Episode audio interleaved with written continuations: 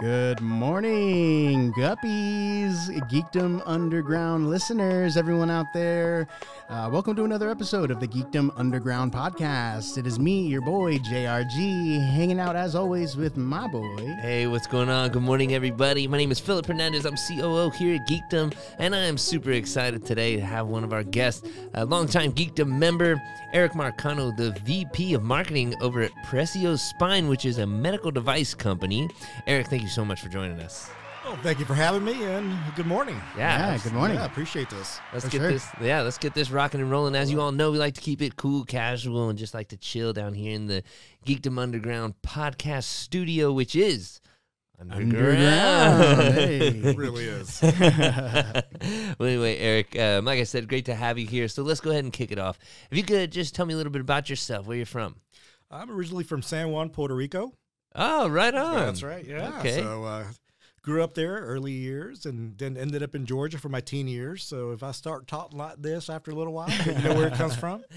Uh, It yeah. works. It works its way into the It, it, conversation. it really does. Uh, I, I've tried faking a Puerto Rican accent, and it just doesn't work out anymore. But uh, uh, but yeah, that's where I'm, I'm from originally, and um, so it uh, very different perspectives in life yeah. between uh, big city in San Juan and moving to uh, very rural uh, Georgia. Yeah. And so uh, I, I almost uh, credit a lot of what I do right now based on some of that upbringing. On that transition. Absolutely. What what age were you when you uh when you moved over? I was 11 years old. Oh wow. Okay, so a lot of your formative years were over in Puerto Yeah, Rico, yeah. but then 11 years old, that's a big transitionary period of your life Absolutely. to be making a big move like It- that. It's, it's huge, you know. Yeah. But uh, I, I tell you what, what was important to me, and and this really changed me was seeing snow for the first time. Oh, okay. Yeah, I'm telling you, that was once I saw that, I'm like, I like Georgia. Yeah. Yeah. I, I could deal with that. So That's awesome. uh, very very big difference from the beach, but uh, it's it, I loved it very much. what what caused the transition? I imagine at 11 years old, you didn't have much say on where yeah, you're moving. Let, us just say I did I didn't have much of a say in that. Um, but uh, but yeah, I ended up uh, you know, doing uh, middle school and, and high school in, Yeah. uh, in Georgia. Um, a little bit little bit of college of, uh, over there as well. You Cool. know, go dogs. Go dogs. oh, Yeah, right on. yeah, Is that the mascot for the for Georgia? Bull- Georgia Bulldogs. Oh, Come on, hey, come on. yeah, come I'm, on, man. I'm sorry. I'm obviously, I'm out of the loop on that. We can fix that in post. Yeah, yeah. Oh, the dogs. Hey. Let, us edit that out. But anyway, well, that's really cool. So, Yeah. um, so a, a very wide uh, range from when you're growing up at the beach down to discovering snow and the bulldogs and all those things. So, uh, what were you into when you were growing up? oh gosh, great. I've, I've never had anybody ask me that question. Yeah, Yeah, that's a good one. that that Um, happens in the in Geekdom Underground. Yeah. y- Hard hitting questions. I- I'll have to tell you, I was uh, skateboarding. Oh, right on. Yeah. Hey, you're in good company here. I, I know. Yeah. I- I- so uh, I, I did a lot of skateboarding uh, growing up, and uh, between that and uh, uh, played a little football, and uh, when I realized I wasn't big enough uh, Yeah. to, to Yeah. take the hits, uh, I stuck with band, Yeah. and uh, so marching band was uh, was a big deal for me. Uh, so that's pretty much how I spent you know a lot of those years. Yeah. Yeah. So so Puerto Rico until you were you were 11, then Georgia. Um, you're discovering all these the the different paths that you can take from Yeah. skateboarding to football to marching band. Um, what was when did you turn to marketing and when was like a startup or working with an entrepreneur something that was interesting to you? Oh boy, we'd have to wait another. I don't want. I don't want to give up my give up uh, my age here, uh, but we'd be looking at about another fifteen or so years after that. Yeah. Uh, yeah. So. so you're 27. oh, yeah, thank you. Appreciate. You know what? Just became my best friend. hey. Uh, you know, t- I'll tell you what. That was one of those kind of things that um, how I got there was just yet another long road. Yeah. Uh, I, I did a party a little bit too hard at the University of Georgia, and uh, so uh, my sophomore year, I decided to join the Air Force to grow up a little bit. oh, right on. Yeah, so I spent uh, a few years in the Air Force, uh, living in Las Vegas. Uh, you know, trying to get away from the party scene in Georgia. Ended up in the Ended up in Vegas. Yeah. but uh, you know, uh, it was uh, definitely grew up a lot. I was part of a special, you know, part of a special access program, very top secret, and uh, you grew up really quickly under those circumstances. Really? Um, but my uh, first career, really, uh, you know, stepping away from the military was, you know, first finishing uh, my degree in, in athletic training at the at UNLV in Las Vegas. So I got into sports medicine, Wow. and so you know, for me, being a clinician was was it was a big deal. I loved doing that. I was you know sidelines in football games, and I worked in uh, rehab clinics as well.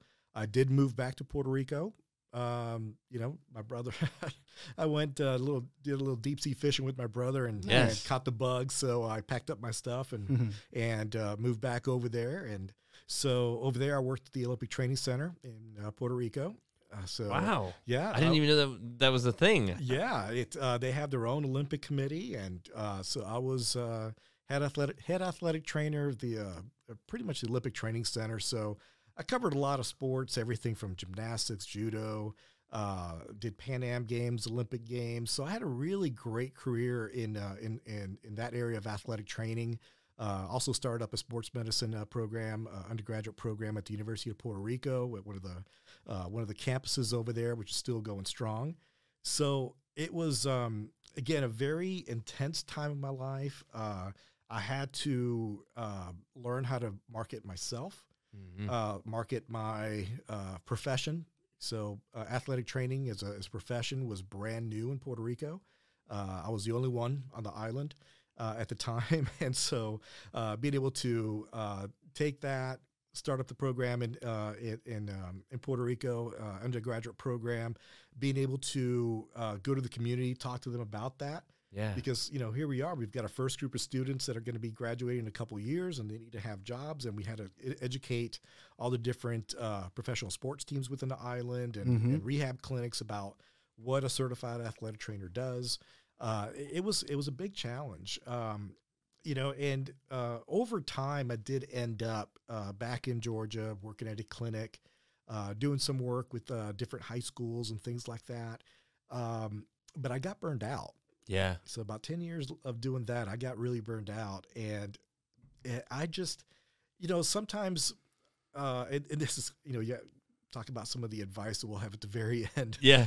is to be flexible, Yeah. be open, be flexible. Knowledge is everything. Uh-huh. The more you know about many different subjects, the, the easier it's going to be to, um, uh, to pivot from one Yeah. thing to another when those opportunities come around and to be a little fearless. Um, well, I take that back. I was, you know, full of fear every time Yeah. I made a move, but you just kind of had to go in head first. And Yeah. it's almost like uh, you know climbing mountains or whatever it is. Just gotta Mhm. just go for it. Just face it. It it really that's that's uh it's it's a tough it's a tough thing to do. Yeah. Um, and so when an opportunity came out to uh, or came about f- to move from actually being a clinician to being in sales, Mm-hmm. uh, medical products and eventually surgical sales. Um, I, I I took that on, you know, and so I went from burned out in one career to kind of finding a, a fresh new look at uh, at at a way to use some of my knowledge already in anatomy and things like that. And that's uh, that's how it all started. So uh, really sales for a bunch of years, uh, and then uh, and then marketing, uh, mainly because the little company I was working for didn't have a marketing department. And you learned really quickly that you could have the best salespeople in the world, but if you don't have a marketing uh, or a marketing department or marketing group, mess- proper messaging, Yeah. all those things behind that, you're really doing them a disservice. yeah. Yeah. And I felt that uh, being a sales manager, I, I didn't have the right tools or the right uh, information for my for my teams, and uh, and so I again pivoted over to a kind of a little bit of a different area, and it's not something that I'm classically trained in. I, Yeah. you know, I didn't get a degree in that in any way, shape, or form. Um, Maybe an experience. it, it was it was uh, experience, Mhm. um, pure luck in many cases. I Yeah. did a lot of right things when really uh, there was no reason for, for for that to happen. I think it was just again, uh, in many cases, pure luck. Mm-hmm. And it wasn't until many years later that I kind of found out it's like, wow, it really was lucky because I had no clue what I was doing. Yeah. And uh, and then you really then you meet real marketing people Yeah. uh, people who actually are trained, who are who went through the education that uh, really know a lot of things uh, related to that, and, and all of a sudden your mind's blown. you Yeah. know? and uh, so that's that's kind of a that kind of got me right up to sort of the edge of where we're at here with uh, with Pressio. Yeah, I want to talk a little bit about that. Um, you you had talked about how um you had left as a kid to Mhm. come over to Georgia. That's really where you got a lot of your professional chops, where you did like you got into um, the athletic scene, Mhm. and then you went to the Air Force. I imagine the Air Force really shaped up a lot of your skills that you use today. I I make mean hospital corners on my beds. Yeah, I so everything's clean, all those kind of things. yeah. Um, but you know what's interesting about what you said is that when you went back to your community after going fishing with your brother and everything, um, what about what's it like to be like the expert and the only expert? Like you oftentimes hear somebody say like it feels like I'm on an island. You know what I mean? And you were literally the only one on the island that had that kind of expertise. What's that like trying to stand up something and re-educate and all of all of that? I, I uh, this is kind of weird to say this. Um, it was easy at the time. It's one of those kind of things that uh, uh, I guess maybe I was naive. Mhm. Uh, it- you know, you, you sometimes have to when you, when you do some of these pivoting deals that you do, and you you, you kind of have to approach it with a little bit of naivete. yeah, You know, if you really think hard about what you're doing, it's going to hit you. It's like, wow, okay, I may be, I'm, I'm the only one on the island that's got that's that's really doing this uh, athletic training. Um, you know, one of my uh, co-professors uh, didn't arrive till you know for like another six months, or didn't get involved until a little bit later. Um, but for a while there, I was I, that was it, and I was doing uh, again a lot of work that had you know that was promoting the profession. If I had thought about it any more than what I did, um, I think I would have freaked out completely. But it was the Yeah. fact that I was just I was young and dumb, didn't have a clue. I was just gunning it. You know, I, I kept in touch with my professors, uh, you know, from uh, UNLV and asked them questions. Hey, I'm, you Mhm. know, we're getting this program started and uh, just want to run things by you. And I was just going full speed. yeah, Um, I, I, and I'm sure there are a lot of people out there that when they, they look back at what they did when they were younger, they ask themselves, how did I even do that? yeah, and it's, it's like a whole different person, a diff- different personality. You know, it, it's it's uh, you're a different embodiment of who you are. mm-hmm. Um, so it, it, that's a tough one. And uh, to say, you know, really, what I wa- what was I, you know, what was I thinking? yeah. Well, th- that's that's kind of what's or what's so interesting about that is like when when you say like, well, I mean, uh, there's a part of it that was like I was just young and dumb. I've used that same I've used that same phrase, and uh, what's interesting about that is that like ignorance is bliss, and maybe maybe it's like you didn't know then what you know now, and maybe you wouldn't make that same leap today like you Oh, did back then. no doubt. If knowing what I know now, if I could if I could transport myself back in this, you know, really cool time machine. Uh, of course, the time machine has to be cool. Yeah, obviously. But For yeah, sure. if, if that were to happen and, and uh, somebody said, "Hey, we've got this for you, and you know, come into town, and, and we've got this, you know, we're gonna have you, you know, uh, head up these services at the Olympic Training Center, and then on top of that, hey, you're gonna go teach college with a bachelor's degree. You don't even have a you don't even have a master's. yeah. We're just asking you to start your master's, but on an emergency basis, we're gonna have you teach this program and teach 21 credits a semester." Would I have done it now? Of course not. Yeah. That's No. crazy. I, I'm like, no, I want to go fishing. You know, forget it. No. But what's what's interesting though is like you ask yourself that question, like, would I go do that now? And the answer is no, like a overwhelmingly no. But do you regret doing it? oh, absolutely not. Isn't that interesting? Yeah, Isn't that, that- funny the way that that's works? crazy. It's like, That was awesome. You know, Yeah, yeah. Um, I I loved the time. I Mhm. you know made a lot of good friends. I you know, keep in touch with my my old students to this day. oh, that's cool. Yeah, but uh, it, but yeah, it's it's at you know looking back, no, I wouldn't have done it. But do I regret it? Uh, regret it in any way, shape, or form? Absolutely not. Oh, that's loved awesome. it. Loved it. Loved it. Do you ever make a? Do you ever make your way back to Puerto Rico? I do about Yeah. once a year. Uh, yeah. What's the what is the athletic landscape like in Puerto Rico to have because I don't know if like like does everywhere have an Olympic training facility or were there that many athletes coming off the island? Great question. Um, it's a it's an interesting island. Um, you've got about three and a half million people, give or take, depending on what, how the economy is doing. I think right now it's about 3.3 million. Um, 100 miles wide, 35 miles north south, and you've got so many athletes, um, both recreationally, uh, professionally, amateur. It's it's like athletics is such a big deal down there. Really? Yeah, and and for a, a, a place so tiny to have its own Olympic training center, uh, its own Olympic committee, you know, so you- you've got U.S. and you've got Puerto Rico, and you know, uh, uh, so wh- which is really interesting, Yeah. and and really, you know, a lot of great athletes that come out of there, um, but they they um, they modeled uh, a lot of what they do on the, uh, back then. It was the Australian system, where in Australia they would have uh, a boarding school, and this is a boarding you know boarding school for athletes, and you'd have uh, from I think it was like fifth or sixth grade forward, you know, kids that come in and if you know maybe they showed uh, a certain amount of athleticism, they they get evaluated, and then over the course of the first several years, they're just exposed to a lot of different sports. It could be fencing, it could be judo, it could be uh, um, you know taekwondo, anything like that.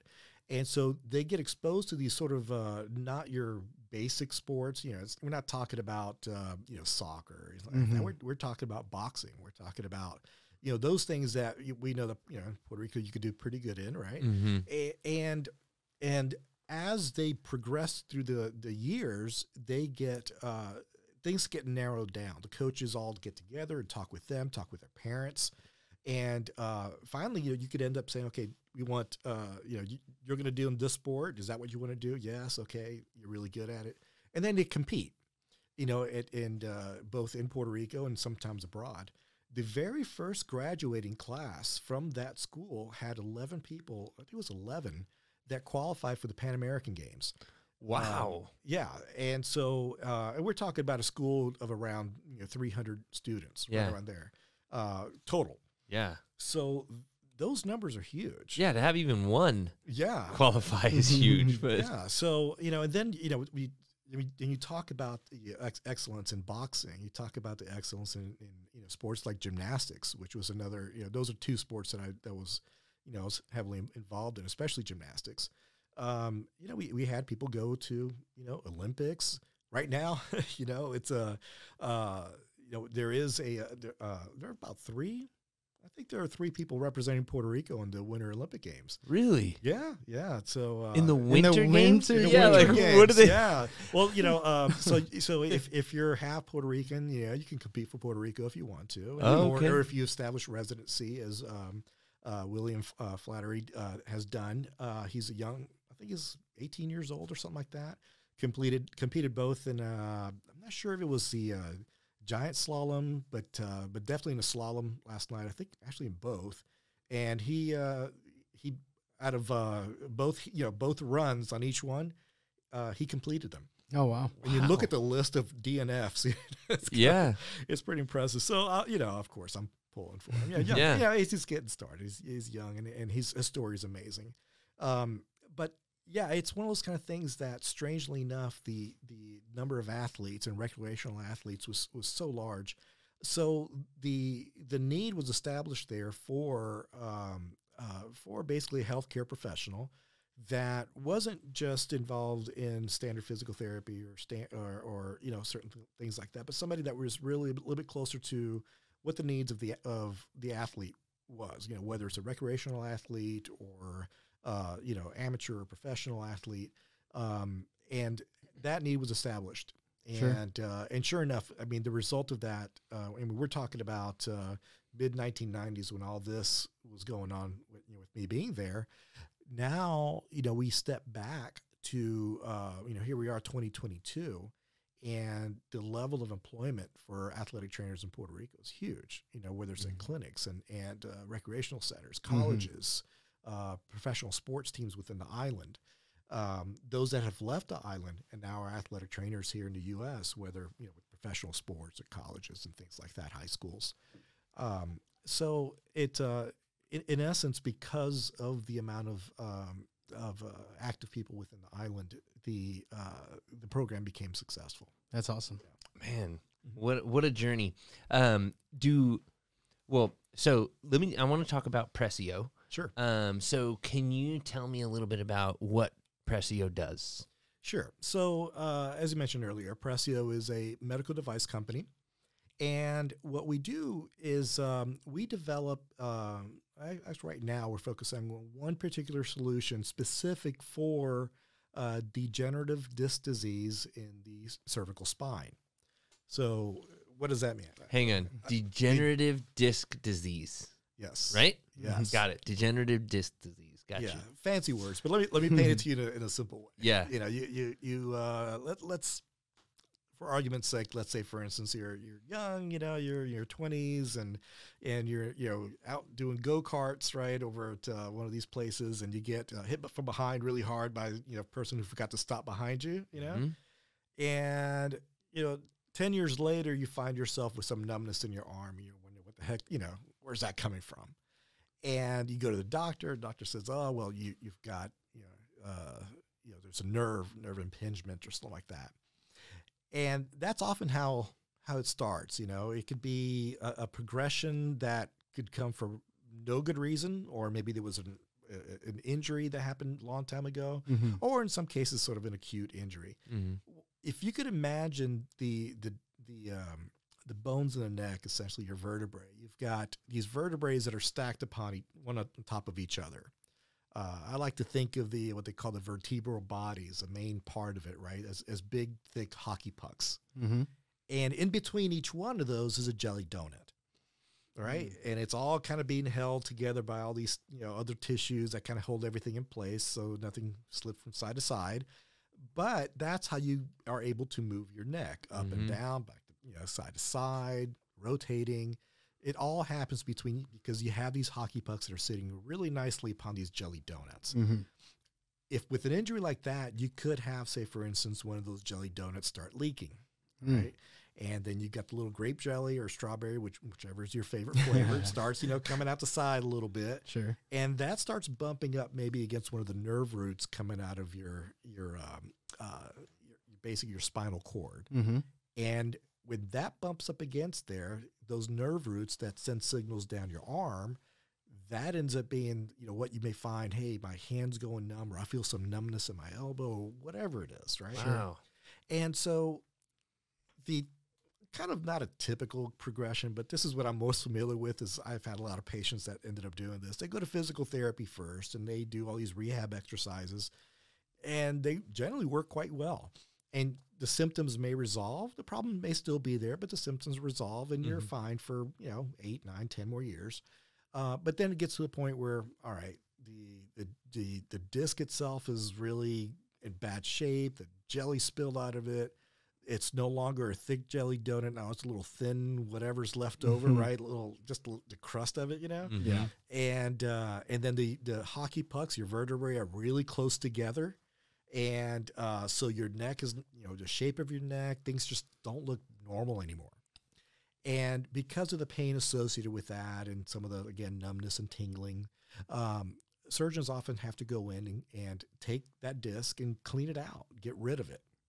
You're saying, well, what's going to be left over? Well, what they're going to do next is is basically fuse it. This is called an, oh boy, um, anterior cervical discectomy and fusion, ACDF. Now we're getting into it. Yeah, I love the big words, right? ACDF, baby. So the, A, the ACDF baby is uh, is a procedure, and we'll still go in, take the disc out, and they're going to put a some uh, something to um, add a little space in there. Remember we talked about how because the disc is kind of collapsed, the hockey pucks, uh, the vertebral bodies collapse on onto each other, Mm-hmm. and you know you you want to restore that height right? And, and maybe a little bit of that natural cervical spine curve which kind of curves back a little bit. And so they'll put a spacer in there. Sometimes it's made out of a piece of bone or sometimes titanium and they're going to take that wedge they're going to put it in there jam it in there lift everything up everything's looking great. Now you got to lock it down. Mm. And to lock it down, often th- oftentimes what they use is a plate. It's a it's a it's a piece of metal. It's got four holes in it, and uh, the four holes are for screws. And they'll put that in between the uh, uh, right right against the bones there, against the vertebrae. Mm-hmm. They'll put two screws on the top bone and two screws on the bottom bone, tighten them down, and that kind of holds everything together. The purpose of that is to stop as much motion as possible at that level so that over time bone can grow right through that spacer that's in there and you create one solid piece where that that jelly donut used to be Mm-hmm. now that becomes one solid piece of bone so you've stopped all the motion that's happening there when that happens the idea is then that pain goes goes away because the disc has already been removed Mhm. there's no you know we hope to see resolve uh, resolvement of the uh, of the tingling and numbness Mm-hmm. that becomes one solid piece. And that traditional method of using plates and screws uh, works really well. What um, what ended up happening with Pressio was that there was a, uh, a, a surgeon that uh, I had worked with in the past with another company, and we used a special type of material with our implants uh, that we created these implants for basically for the foot and their job was to hold bones together, squeeze them together, essentially. So they were elastic, very powerful springs. Mm-hmm. And as you squeeze bones together, it locks them in place. Give you an idea. If you take your two fists and put them together, Mhm. right? You know how the knuckles kind of all fit into each other, Fit into place. right? Mhm. And if you kind of do it loosely, you know, everything moves. Mhm. But then now push them really hard together, and then try to try to move them. Ah, They're in it. They're in it. They're locked. They're locked right? in.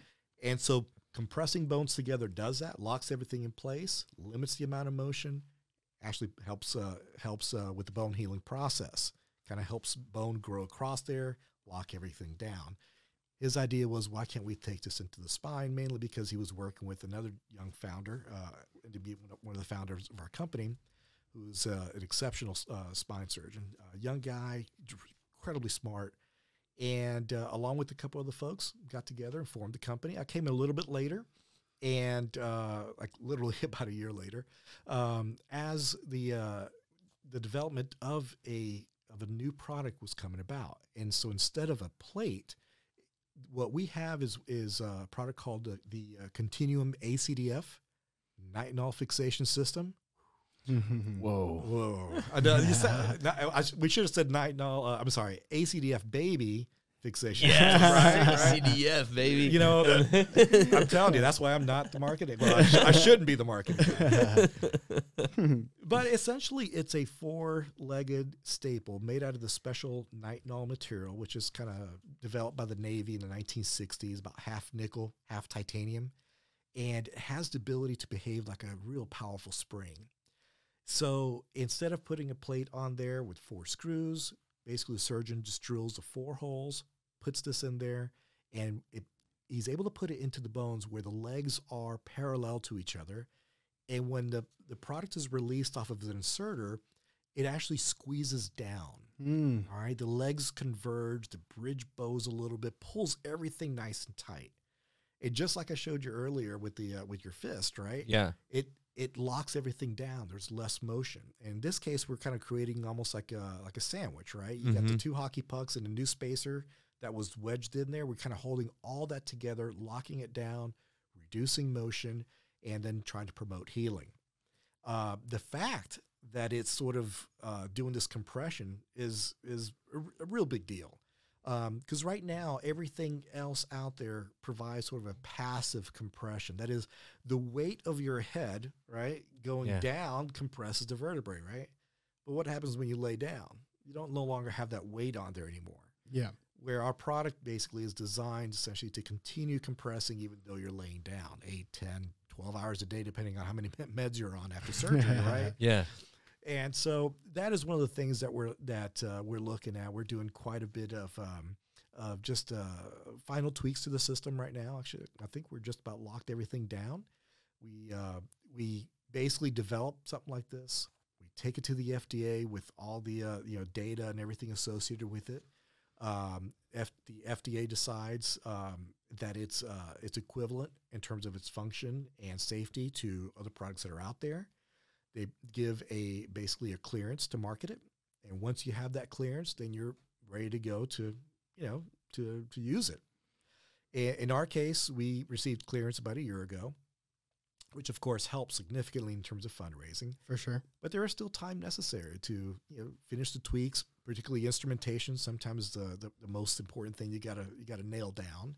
And so we spent the year working on this instrumentation, tweaking it, a bunch of labs, you know, cadaveric labs and things like that, which are really cool, by the way, as long as you don't pass out. W- And what uh, is that? Yeah, that that means you uh, you order a a neck, hmm right? And oftentimes it, you know, but It comes attached with it a body. that it comes some oftentimes attached to other other parts, and uh, and this is one of the, one of the things why I uh, I'm a big proponent. I do it myself to con- contribute my body to science because otherwise these things couldn't be done. We need to find out how things work and, and, and as close as possible to a real situation. So. Yeah. Cadaveric modeling and cadaveric labs are very important in order, in order to validate your product. Um, yeah. And we use, you know, our surgeons will come in and test it out and say, listen, this works great, or we need to change this instrument or whatever. And once you get to that point, then, um, which is pretty much where we're at right now, we are now getting ready to move towards uh, first use in human.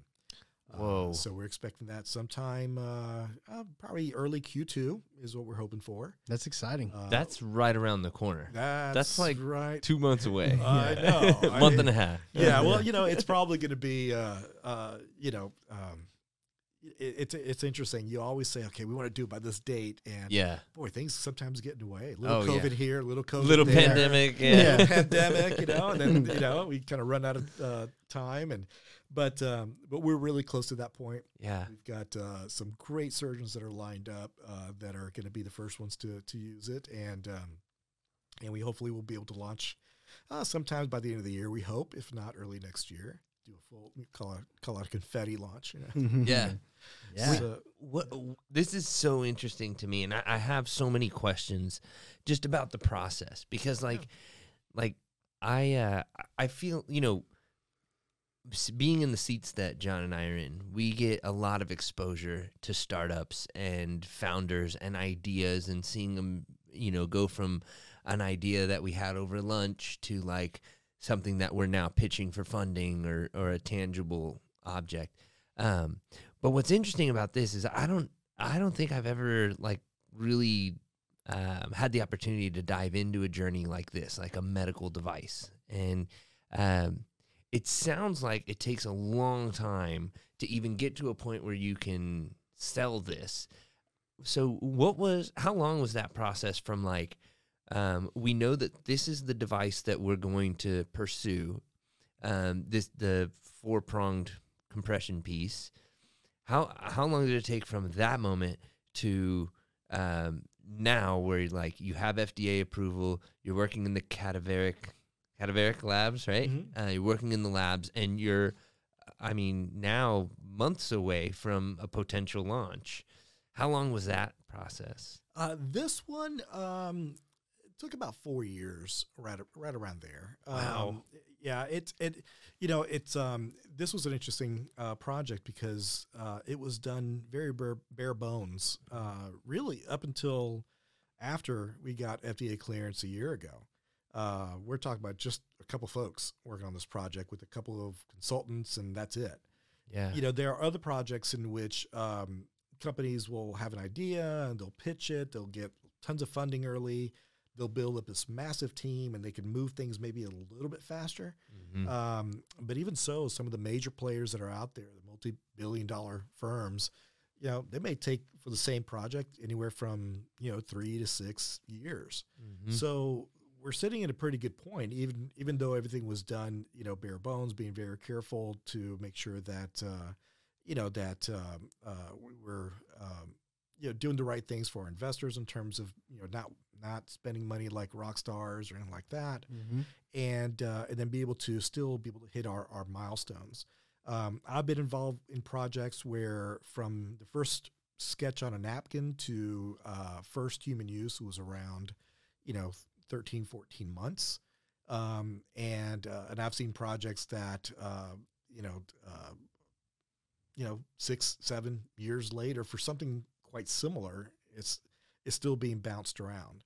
Um, it also depends on lo- the complexity of the project, and- depending on whether it's uh, orthopedics, um, you know, whether it's vascular, whether Mhm. the project is something that is a thousand percent new, um, where all of a sudden you know you have to do all you know different. There's different pathways, regulatory pathways that one must take.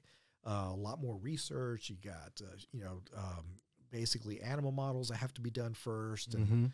and so, you know, those things can take forever and, in medical devices, 10 years, sometimes 12. Um, so, but, you know, thankfully I've been in, in a particular area that things can be done a little bit quicker. Yeah. Um, but it's, I imagine it's, still rough. difficult to navigate through the medical field, whether it's like for a device or for medicine. Like I can only imagine. Yeah, you, you can imagine the compliances and- compliance regulations, everything. I mean, you have there's so many I's to dot and T's to cross, uh, and you want to make sure you hit all of them. And sometimes you don't know what you don't know. Yeah. Uh, so you bring in consultants and advisors and things like that to help with those processes. You know, because you don't want to be really close to launch and all of a sudden forget, oh my gosh, we didn't. You know, Yeah. there's something we didn't do correctly, or you know, not according to best practices when it comes to you know, uh, you know, engineering and whatever it is. Uh, you know, marketing. You know, there's there's this whole thing uh, y- in, in terms of what you say, what you can't say. Do Sure. you Yeah. have the evidence to be able to to to back up what you're saying? You know, we see a lot of Yeah. a lot of folks out there, you know, uh, in different uh, areas, you know, make a lot of claims, but uh, it, and certainly in medical devices and, and in medicine, you have to be able to back up what you say. You got to have those T's crossed and those I's dotted for sure. Absolutely. That's it. Yeah. You know, I uh something that uh that I think is really interesting too is this this does sound like it takes a long time and like, you know, typically at Geekdom, the companies that we're working with, it's fast. Like they they get traction and I mean, the whole point of startups is to make something that scales quickly. And in relative terms, it sounds like this is scaling up quickly. Um, but in taking all that time, how do you keep, uh, well, with something that takes that much time, it doesn't sound uh, cheap. It sounds like Hmm. it's expensive to keep to keep these, you know, the brightest minds involved and engaged and getting consultants and developing processes. Um, so, what metrics do you use to um, keep your investors or stakeholders interested and involved? How do you and and even your staff, like how do you keep the morale up, knowing you got such a long journey? that's a that's a great question. Um, th- there are certain uh, you know, when you when you first get get into this, when you first talking to people about investing, you know, there's uh, or even just being interested to to be a part of whether it's a, a surgeon advisory board or even just hiring people. Um, you know, you have to have first of all a, an idea, right? the idea has to be uh, marketable. There's got to be a market for it. There's got to be a desire for it. You're solving a problem. You know, this is again a lot of the things uh, that you know a lot of marketeers do. You know, uh, are you solving an unmet need? How are you doing it? Mm-hmm. Uh, what's ultimately the you know what's going to be your value proposition? All these things we have to nail down really early on uh, because we're going to use that uh, both to uh, you know look for funding Mm-hmm. uh, as well as to bring on employees that are going to be risking their careers to come and hang out with you. Um, all of a sudden, you know, what you don't want is to find out it's like, hey, great product you developed, but there's only two people in the world using it. Yeah. Yeah, that, Yeah. you don't want to be there, right? yeah. Um, and then on top of that, there's uh, feasibility from the R and D side. Mm-hmm. So uh, you could develop, you could think about a great product. You know, it's a wonderful drawing on a napkin. You know, it sings and dances and everything else, but you really can't make it. Yeah. Uh, and you don't find out you can't really make it until you've already brought in certain stakeholders and things like that. That's also a situation you don't want to be in. Sure. Mhm. So you have to be able to uh, ensure that you have a market, that you can make it, um, that it's solving a problem, and that it resounds. You know that the at least a valid proposition that you're first coming up with. You know that's kind of a living sort of thing, but but for the but at least you have something that resi- that um, resounds with people that essentially brings them in that that piques their interest.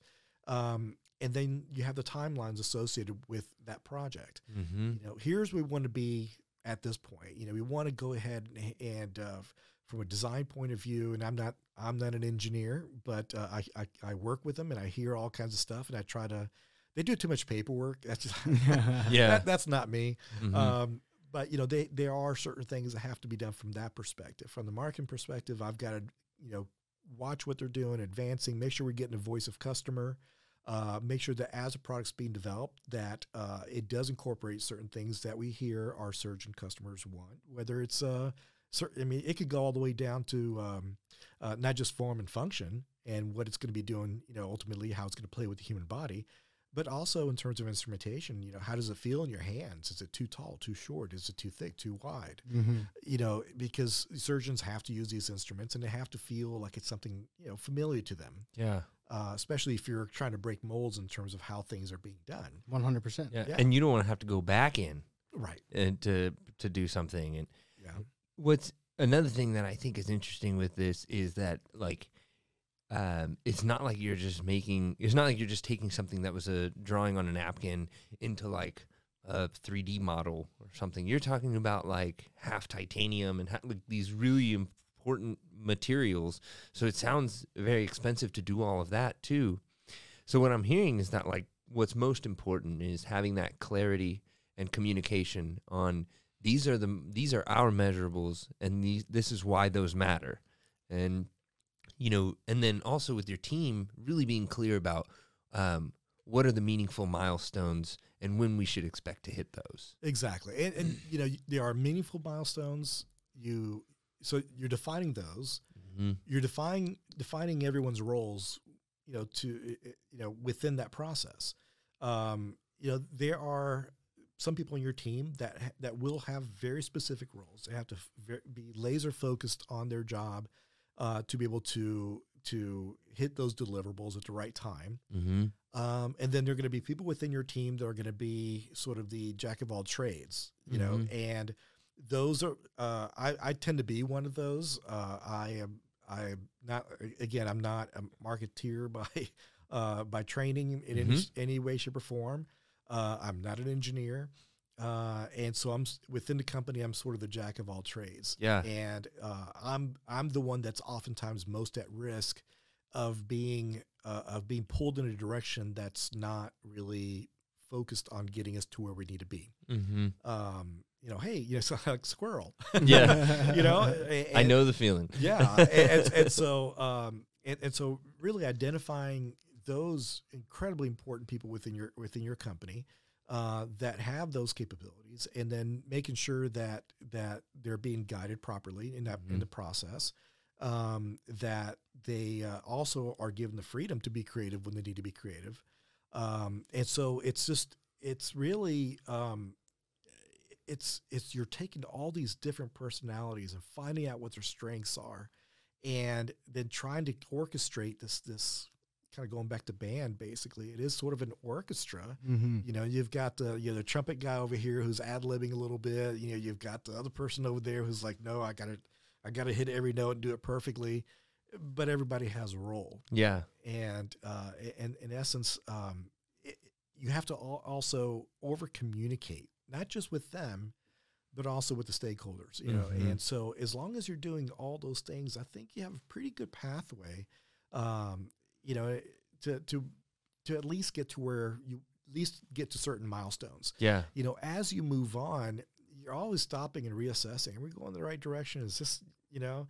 because it's so easy to have your mind stuck. No, you know, we've already gone this far. This is perfect. We don't need to change anything. Yeah. But you know, boy, you hear from one other person says, you know, I don't know. if This doesn't work for me, and I think I've got colleagues that maybe they're going to think that whatever this handle is in the wrong angle, you know, and you have to be willing to stop and assess that and find out is this a real issue? Is this a end of one, or is this something that's going to come back and bite you later on if you don't fix it now? Yeah. That yeah, and Yeah. that's a challenge that I, I think uh, is industry agnostic with startups. Yeah. You know, like you have to, you have you can't be so in love with what you're doing. You have Right. to listen. What is it? Uh, fall in love with the problem, not the solution. That's it. That's a really good point. I wish I would have learned that much earlier in my life. Trust me. Yeah, that because Uh, that yeah. I mean that's a great phrase because um, then like you want to listen and you want that feedback and you feel proud and good about making these changes because your first Right. idea may not be the best one, but it might be the one that gets you to Mhm. the Right. best one. I, I have a, a propensity to fall in love with with the solution, Yeah, which is not good. yeah. And The awareness is good. but the awareness is really important, Mhm. and you have to be willing to make sure that within your company you have all the yin, yin and yangs Yeah. working together. Mm-hmm. Uh, you're gonna butt heads. You're gonna pound the table. You're gonna, you know, you, okay, well, let's just agree to disagree. No, you got you got to hash that out Yeah. Mm-hmm. um, because having those opposing forces within your company it may seem like a bad thing, but in the end, I think at least in many cases, you end up with a much better product. yeah, And, hundred uh, percent. Yeah, so it's that that's a tough one though. Mm-hmm. Yeah, I think it's very healthy to have those disagreements and and you know just discussions. You know, but in the end, especially at Pressio, we've all got each other's back. Ah, okay, you know what? Good one. You even said something earlier. You said bare bones. Yeah, Oh, like, yeah, dude, I got that's you. Doug. I love it. Uh, that's, that's that's awesome. Um, so uh, another question I have is like if if like if if I'm somebody who needs who has this need, like if I get an injury and I need, what do you call it? The thing? What what is the thing? The four pronged thing that Yeah, you it's called it it's called the uh, the continuum. the continuum. So if I was if I was a good candidate for that, I don't imagine that you're marketing to me directly, or are you? Who is your customer? You are just full of great questions. you know what? Hey, pay raise. Okay, all right. We'll see. I'll consider it. well, you know, it's it's kind of funny. Well, really funny you mentioned that. We see that a lot. What on TV with uh, you know um, all the little jingles and songs Yeah. associated with uh, you know with medications and things like that. You don't see it so much in um, in certain medical devices. You might you know there may be some things like um, you know some kind of a, a blood sugar whatever detector thingy. You know that hey I'm wearing it. I'm awesome. Mhm. You know. Um, but in orthopedics, that's not something you see very often. Yeah. Uh, and yet, several companies over the course of uh, several years now have actually done extremely well doing that. To, you know, where uh, uh, surgeons are saying, "Wait a second, I just had a patient come to me and ask me about the product. You know, For a thing. are you one of those that does blankety blank? Oh. You know, and, and so it's it's a bold new world. You know, New out there. strategy. Yeah. And um, you know, I I've been I have to admit I've been very resistant to that uh, just Mhm. because of I've been in this industry for very, very long. I'm kind of you know for a long time, and I'm a little bit you know kind of a you know just a grumpy old person. You know, Yeah. A- and um, but I have to admit it works. Yeah. And if you have the right product and you have the right um, the right messaging, uh, it's you have uh, you can be respectful uh, to your surgeon customers because that's always in my mind. I always felt that's where I kind of had my things. Like I don't want a patient going to or potential patient going to a surgeon asking for something. And then a surgeon have to call our company and say, "I just found you, your website. Who are you guys?" yeah. Mhm. uh, you know, I'd, I'd rather get the message out first. you Yeah, know? yeah, yeah. Um, but uh, but like I said, it's, it's a brave new world, I think, and um, you know, we're starting to see a lot more of that direct to patient marketing.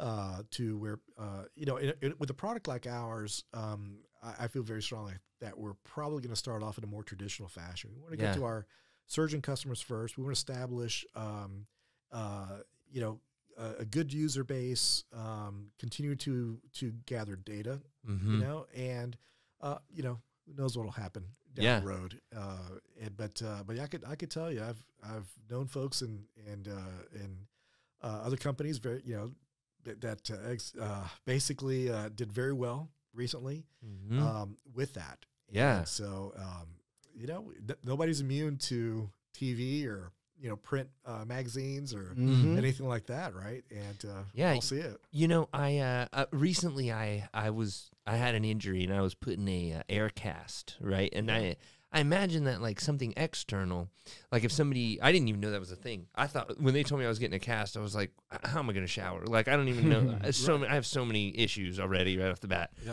But they they were like, oh no, that's not even a concern. We have this air cast, put it on. It's just a Velcro thing. You can take it off to shower, all that stuff. And I imagine that if I, if I had seen an advertisement for an air cast, then and I knew I was going to get a cast on my leg, I would have asked the doctor and said like, "Hey, like I've seen this thing. Is that a thing I can get?" I think that I, I would uh, be more like uh, I'd, I'd feel more confident in asking a doctor about something external, but something internal like a continuum. I just I don't know that I would have that knowledge or confidence to say that like I know that's what you recommend, but check this out. I saw this thing, in a commercial break in American Idol. that, like- Yeah. I think would be a better solution. Somebody uh, tweeted something. Yeah. yeah. and So, Yeah. man, what a, that's an interesting challenge. It, it, That's- it yeah. is. It is. You know, we we um uh you know we have a, a LinkedIn page, at, and that's one of the primary forms that we communicate uh, with uh, you know p- pretty much the surgeon community and, Mhm. and other folks within the uh, the industry as well. And so you know we want to keep them you know excited about what's going on within the company uh, you know as we progress and things like that and. You know, we're um, working right now on a little bit more of an educational series. Um, you know, we're going to start off, you know, sort of meet the team uh, Mhm. kind of theme over the course of several weeks and then move on to, to a little more education.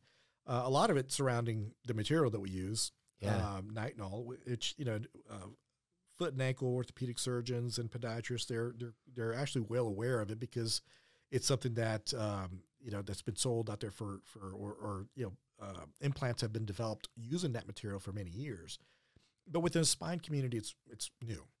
And so, um, and so we're kind of have to start from square one. Okay, here's what the material is. Here's how it functions. Here's why it works, and here's why it's, beneficial for use in uh, in, uh, in in in this particular procedure. So we're doing that with again a surgeon base, but it's not necessarily anything that uh, you know we would you know do we do that at some point in time with with patients? You know, yeah. You Uh, know, do, do we go on you know TikTok and I mean, yeah. or That's, whatever the yeah. latest. what- I, I'm, I know I'm like two years late already by even saying TikTok, but, but uh, you know, so Get in the metaverse. Yeah. Talk about Pressio. hey, there it is. Well, yeah, there, oh, by the way, there there is some amazing stuff happening with uh, uh, with VR. oh, don't even get Yeah, us started. That- just- that's wow, that's a whole other podcast. surgical We- training and everything. yeah, Oh wow. we It's just crazy. we just recently um, dove in with the Oculus. Me and Mr. JRG, one of a couple of other friends. Yeah, and uh, yeah, we're just exploring that world. And you're right. It's there's there's a lot going on with that. Um, well, I think. Uh, oh, I know what I was going to ask you. When so when the continuum is out and y'all are y'all are selling it, you have customers, you figured that out. Um, is the next move for Pressio to come out with another continuum, or or is Pressio gonna is this the product that we focus on and then keep on going? That's a great question. I- I'm going to leave you hanging a little bit. I like that. Hey, that's Ooh. I- good. I'm going to say, you know, you'll have to wait and see. We'll see. yeah, we, we, so we got some got some bright folks. Yeah, and uh, we got uh, some crazy, uh, crazy imagination, yeah. and so we're, we're pretty much excited about what the uh, next possibilities are. So we're, we're gonna let's talk again, you know, Yeah, I love a it. little bit later on, and uh, Yeah. Yeah. I'll tell you where we're going. And I, I will say this: um, I'm glad we got you on the podcast because there was at least three or four people that recommended it. Like, hey, I hear Pressio. Like, you know, we're hearing a lot about them. Like, when are they going to be on the podcast? Or like, you know, what do you know about them? And so I've been. This is one of the episodes I've been waiting for. And uh, I mean, disrupting industries, doing Yeah. cool stuff. A lot of the stuff we see is software. So when we have the opportunity to see like you know something that's a device, physical, medical device, especially, it's it's super exciting. It's cool, um, and it's a it's great to get a peek behind the curtain as well. Well, yeah, thank you. I uh, I appreciate you guys doing this. You know, we've Yeah. been really wanting to to talk more, you know, especially with the geekdom community. And to be honest with you, we've been so busy. Yeah. it's it's like uh oh gosh i mean it, it's um we really feel like we're burning the candles at both ends it's Yeah. uh you know a lot of uh uh you know there, there's a lot of um responsibility on our shoulders you know we got a lot of stakeholders involved and uh, we want you know to deliver Sure. and do as you know do it in the, in the as we talked about earlier you know Mhm. hitting our, our our deadlines and and so um but uh, I've loved this the fact that we finally were able to sit down you know and, and really have a chat on, Yeah. on some of this and hopefully uh uh you know let the community know a little bit about what's going on up there and Yeah. you know feel free to knock on our door you know, visit.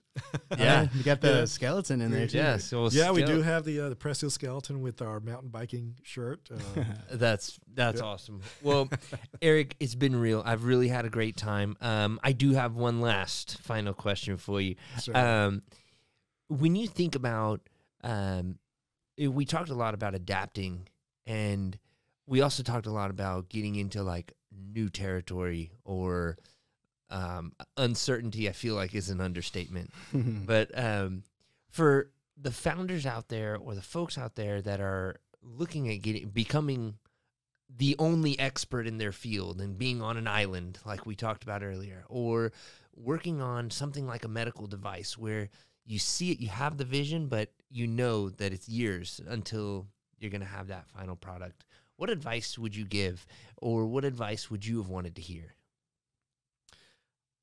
Wow. Um, no doubt. Dig deep and find find that child inside of you. Um, we talked about being naive. mm-hmm. Be naive. Be creative. Uh, think outside the box. You hear all these cliches and everything, but they're so true. yeah Um, don't let anybody tell you you can't, or even more so, don't let anybody tell you to stay in your own lane.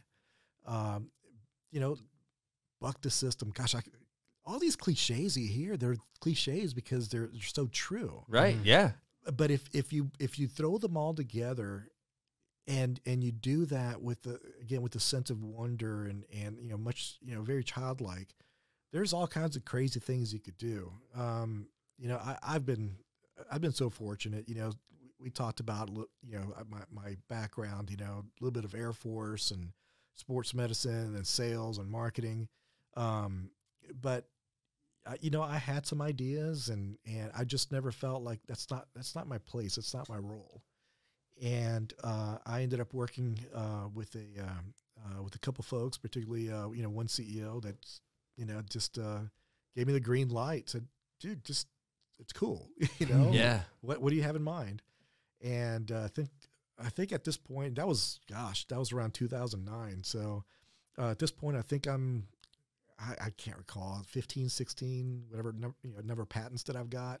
Um, so I you know it's it's you can you can create, uh, but you got to go ahead and and and uh, and, and really take that opportunity to to do that. Take the opportunity to uh, uh, or or I'm sorry, not necessarily take the opportunity, but uh, face these opportunities um, with even though you may have some fear in there. Just again, just do it out of like if you didn't know any better. yeah Mm, I love that. You know, it's like I didn't know I was I wasn't supposed to spit on the flower. You know, when you're five years old, but you did it anyways, right? Yeah. And then you found out why. You know, you, yeah then you can study the bees and how they react to it. But that's kind of what life's about. You got to be able to do that and um, just constantly, just have that wonder. Just learn.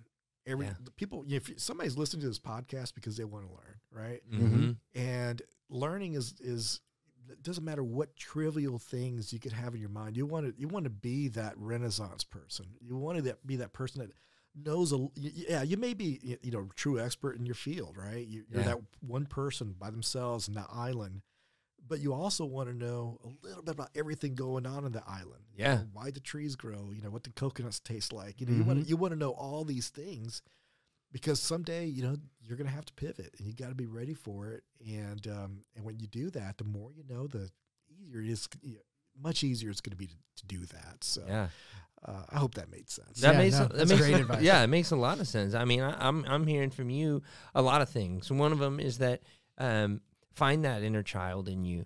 Um, everybody, even if you feel like you can't take the leap or now's not the right time, you've done it. Even if you have to go all the way back to when you were a little kid, Yeah. You jumped off something that was too high, or or you fell off a bike or something.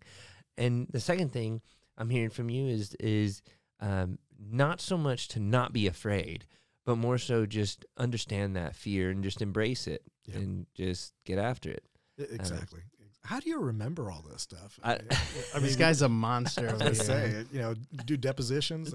No, I- um, no, I mean, I, I think honestly, um, and you know, I don't want to speak too much for John, but we've talked about this uh, quite a bit. This the Geekdom Underground podcast, that's just something that we just love to do. That's great. You know, it's just it, this is something that we get a ton of joy out of, and um, and yeah, I mean, I, I really, I- honestly, I really enjoy hearing your story, and I enjoy, you know, um, hearing the great things that Pressio is doing, and I learned so many new things in this Yeah. room today, um, just about that medical device journey. I mean, for any entrepreneurs out there that that have thought about, you know, making a medical device or have thought that like I have this great idea for something and I also have the expertise to back it up, but I can't create that thing or something, you know. Well, Pressio did it, you know, and other Yeah. people do it. Hey, hey, Mhm. you know what? And be ready.